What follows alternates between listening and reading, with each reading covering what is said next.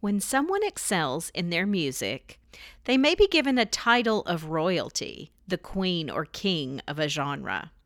Today, we are looking at one important voice that left us way too early. Meet you at the table as we discuss the king of soul, Otis Redding.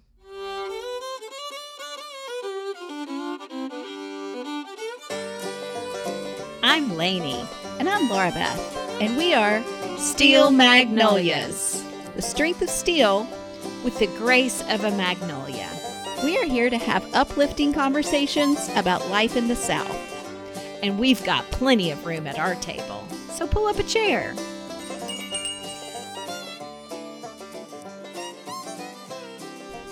Well, here we are, sis. Sitting at the kitchen table.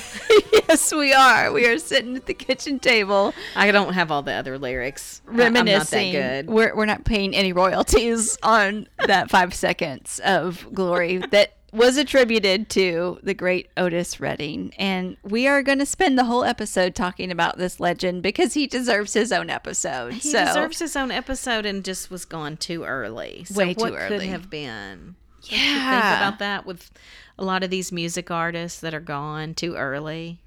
Yeah, but I don't like to think about that because then it, it just seems like That were too questioning depressing. God. Yeah, Oh. well, just too it. Yeah, it just I try and just focus on that's amazing that they accomplished that much in so in little such a of short- time. Yeah. I'll keep singing. I'm thinking, but- only the good die young. that's right. That's right. Well, can't even sing, and I'm It- singing on here. What is wrong with me? stop giving us a microphone, folks. Well, we wanted to focus on Otis because he is absolutely Southern. He was born in Dawson, Georgia, and his family moved to Macon, Georgia, which is just south of Atlanta, when he was two years old. At a very early age, he began his career as a singer in the Vineville Baptist Church. So many amazing singers started at church. Absolutely. It is an integral place of so many performers getting a chance to perform. That's true. Getting a chance to be trained. A lot of these musicians didn't have pers- music lessons per Oh, yeah. se. Yeah. But they were a part of a choir or a part of yeah. Maybe getting at least a little direction. through Yeah. that. Yeah. So Otis Redding attended Ballard Hudson High School and he did participate in his school band as a teenager. He began to compete compete in the Douglas Theater talent shows. And it was a $5 prize, which I'm sure at the I'm sure time that was big money at that time. After winning 15 times straight, Otis was no longer allowed to compete. No, They're that's really like, funny to think about in a small, you know, like Yeah, in a little like, towns. Otis, come on, let somebody else have a chance. You're out. I really wish, actually, though, that our entire episode could have Redding's music as our like sound bed. Oh my gosh! Because he had so many amazing hits, and but I don't want to infringe upon any music rights, and so look him up if you haven't listened to his catalog in a long time, and be reminded why he is the king of soul. yes, Uh, let me just listen list a few hits just to remind you if it's been a while. Hard to handle, I can't turn you loose, sitting on the dock of the bay, I mean, respect. Yes, Aretha Franklin's Respect was written by Otis Redding. Mr. Pitiful, Old Man Trouble, Sweet Soul Music, These Arms of Mine, and on and on. He even covered and- Try a Little Tenderness. Oh my god! Is that what you were about to say? Yes, that song I love so much, but I have a memory that I always see in my mind when I hear that song. Do you know what it is? Oh, for sure. It's Ducky, right? Yes. Is it Ducky in the record store. of Sixteen Candles? Of, I mean, um, excuse me, Pretty, Pretty in Pink. Pretty in Pink. Yes, I always so get those great. two mixed up. So great. When Yeah. he's dancing around. So great. And yeah, so it, any of those songs, if they don't, re- So if they're epic. not ringing a bell, just right now go over to your Spotify, go ahead and queue up some Otis Redding because And he thank us later. is. Yeah, he is exquisite. And you know what? I love he is categorized as the king of soul, and I love a statement that you and I saw recently that described soul music, which was secular music with a substantial gospel influence. Yes. And as I just read his bio, that's what it is. yeah. He originated his training in church through different gospel music So it has that experiences. emotional feel to it, but yet Yeah. the lyrics are Yeah. secular Yeah. lyrics. He seems like to me an old soul. One of those people that is so beyond his age. Especially, I mean, okay, spoiler alert in case you don't know, he's going to die early. We've already mentioned that. Yeah. But 26, Yeah, so even to think about the way his sound was, right. and he was 20, 22, 24 Yeah, I singing have those no songs. idea how That's so somebody wild. that young has that sort of maturity in their songwriting. and but passion I would even in their his- voice. Say his like physicality. Like for some reason, the generation of the 50s and 60s, when you see photographs of young people, and I'm saying like young people meaning like people in their teens and 20s, They look. they look so more- much older That's true. in the way that they dressed and carried themselves. Let's talk about how they dressed too.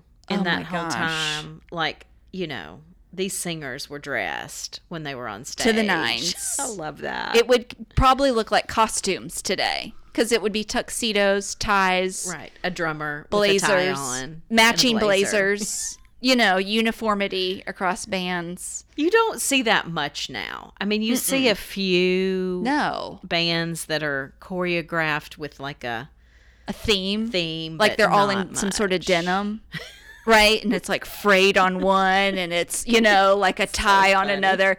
Yeah, Not like this though. there were- there's not sequined backup singers in pumps and you know Right. It, it's It yeah, was it's a whole completely nother level. different. And the people coming to see those singers were dressed different, Yeah. too, like dressed up.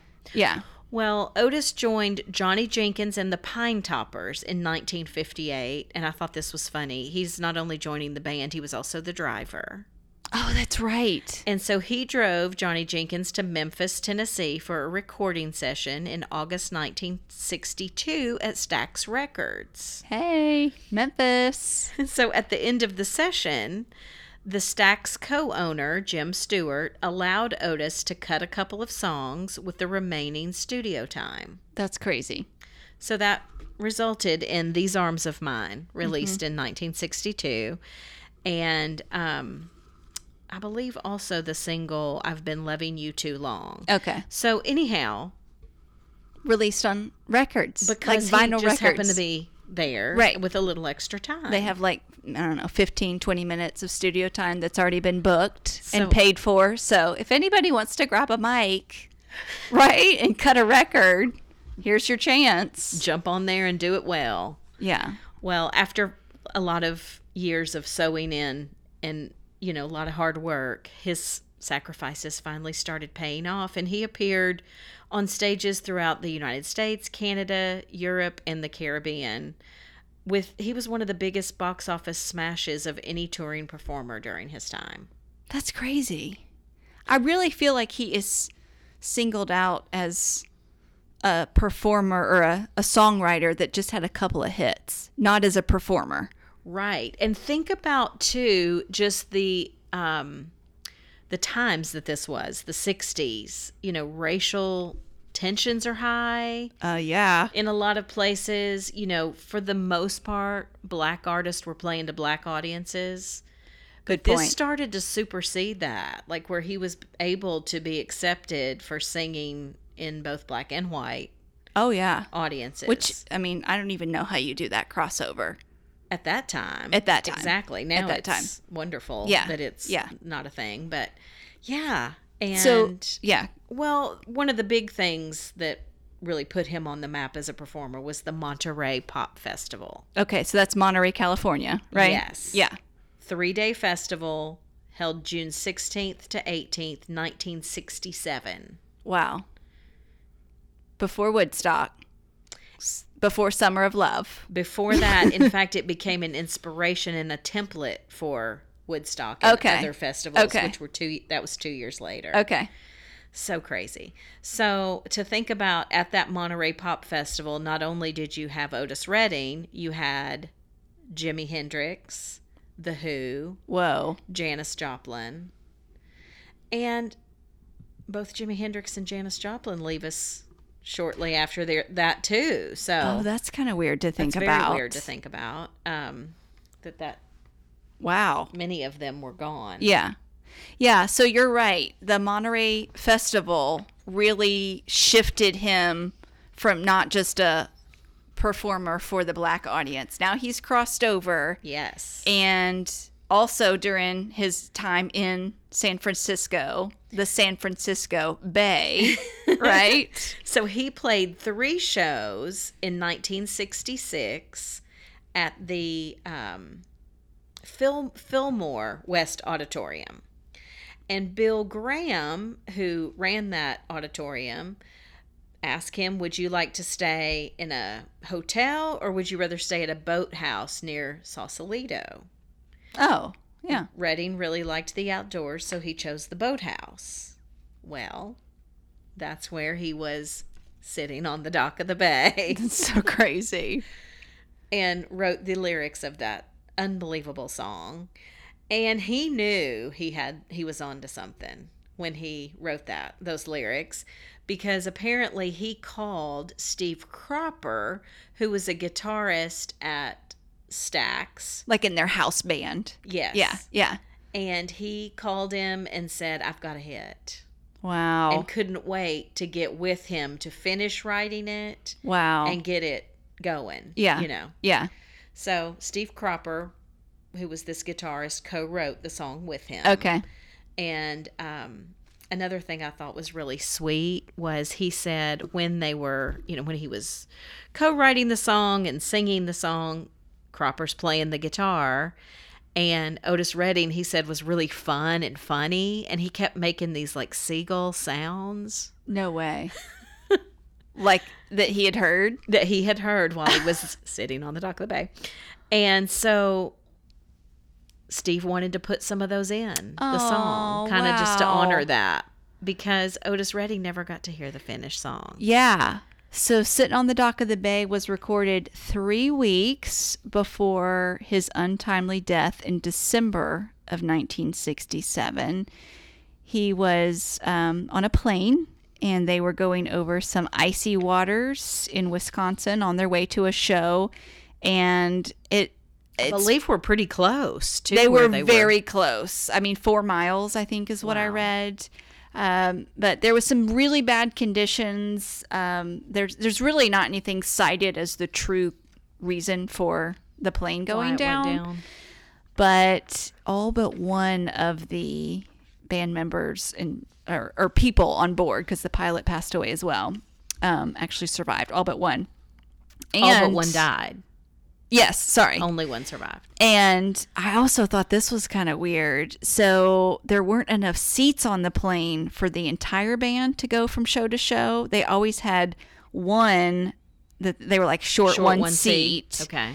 So they always had somebody that would kind of rotate and they that person would fly commercial. Oh, To the next wow. So city. there's one So there's actually survivor on the two. plane and then one that Yeah. was the one that flew commercial that day. Yeah. Yeah. I even read that little Richard had told him like not don't fl- don't be flying in these conditions. Like I think there was even Wow. some so it's really hard to be like, "Oh Hmm. no, like were they given warnings that they didn't heed?" Yeah. How Or do did you they just think know? our plane's good enough? We'll be fine. Right. How do you know? Like or, or were they thinking, "What's Wisconsin? There's always going to be, you know, tough conditions." But Sitting on the Dock of the Bay is credited with influencing the soul movement by combining traditional rhythm and blues with folk. And it was, um, what was the Billboard sort of? Well, yeah. So awa- uh, it did receive, but uh, an award or ex- not an award. It was uh, a chart topper, but that was after, of course, he had already passed away, so he didn't get to even see No. it. It was cons- it was the um, first ever posthumous number one song. Yes, that's what I was trying to think So of. the person Yes. already being passed away, and then Yes. the song get, hits number one. That was the first time that had ever happened. and actually three albums of Redding's recordings were released posthumously And it wasn't until 1989 that Redding was inducted into the Rock and Roll Hall of Fame. He was in the Georgia Music Hall of Fame in 1981 and then Rock and Roll Hall of Fame in 89. Okay. And then in 99, he received a Lifetime Achievement Grammy. Yeah, that's cool. So that's interesting t- to think, you know, all of that so f- long after his passing. yeah. Yeah.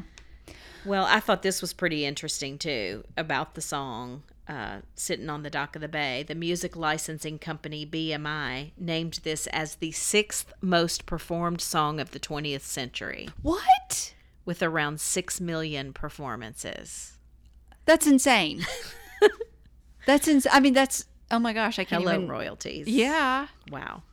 Wow. Is right. Well, he out, he actually really sounds like he was a good man too. I mean, obviously we didn't know him, but I believe he was really had a heart for um, different races and cultures and just how music could supersede that. Mm-hmm. And I thought that was interesting when you think about you know, I think sometimes when things were this was before our lifetimes. Right. So that just seems like so long ago. But Redding died five months before Martin Luther King Jr. was shot in Memphis, and the song was recorded in Whoa. Memphis. So think about just all that that is, Whoa.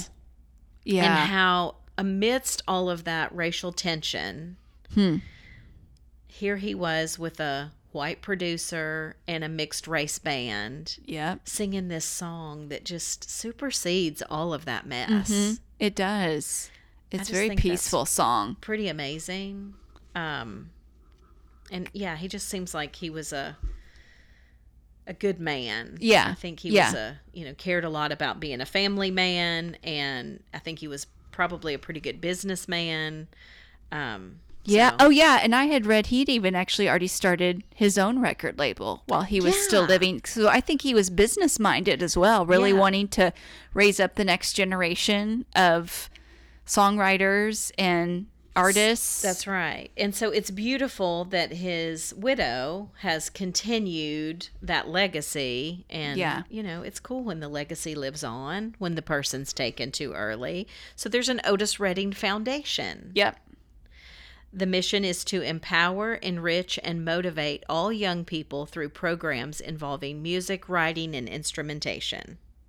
That is awesome. And um, even before his passing, he was already awarding scholarships to young students for con- to continue their education. And yeah, like you said, the the foundation it was founded in 2007, Okay. and there's an Otis Redding Museum. It's located on Cotton Avenue, right in the heart of downtown Macon, and it has a lot of Otis's treasures and That's they have exclusive merchandise and all the proceeds go to this foundation that we're talking about. But if you're anywhere near Macon, Georgia and you have a loved one or a family member or friend that's a young person that has interest in music, I mean, you might want to check out some of these programs that the Otis Redding Foundation is doing because they sound awesome. they sound awesome and the price is so reasonable. uh huh. So there's a Camp Dream. It's a one week summer camp that teaches creative arts to elementary school children. Throughout the week, campers will learn about piano, guitar, percussion, stage movement. They work together to write a song and they perform that at the end of the week. Which love will be it. So fun. I love it. Um, but that is a week long camp from nine to three and it's um, $200. Yeah, that's unbeatable for Seems sure. Really good. For sure. And then there's the Otis Music Camp, which is a two week camp in the summer focused on songwriting, music theory, vocal and performance technique, and music business. Okay. Yeah. So, probably a little older focus, I Yeah. would guess, on this one. Yeah. So that might be more high school. Yeah. So, they jam pack the week. Um, this year, it's June 7th to 17th. And they do a final performance at the end as well. That's and awesome. It's an 11 day program for $400. That's amazing. Amazing. You, ca- you can't go to any camp for that kind of price. You can't. I mean, you can't go paint. are free VBS at church, Well, but most of them are. Yeah. There's True that. camps are pretty expensive. Where you're learning a skill. Yeah. yeah. Yeah. and I, I loved it, of course, because they actually they did a podcast as w- uh, and I'm saying they did a podcast because I'm not sure if they're producing new episodes, but the Otis Redding Foundation did the Dreamcast, which was a bi- bi-weekly podcast created by the students Oh, that's of the cute. Otis Music Camp in Macon. And each episode of the Dreamcast features stories and conversations with these artists, and they just tell their stories. And there- some of them are from Macon, some of them are from around the world. So you're getting to actually hear the voices of those that experience the camp. So Very cool. Dreamcast. Very cool. Well, if this subject has been interesting and you want more Otis Redding or just hearing more about that time period and when he was thriving, I came across a really interesting book. It was actually um, it's called Otis Redding: An Unfinished Life by Jonathan. I'm not sure how you say his name. Gould, Wow. G O U L D. What Great a title. right? Yeah. Um, he also wrote an article in The New Yorker for the 50th anniversary of Redding's death. So that was in 2017. Okay.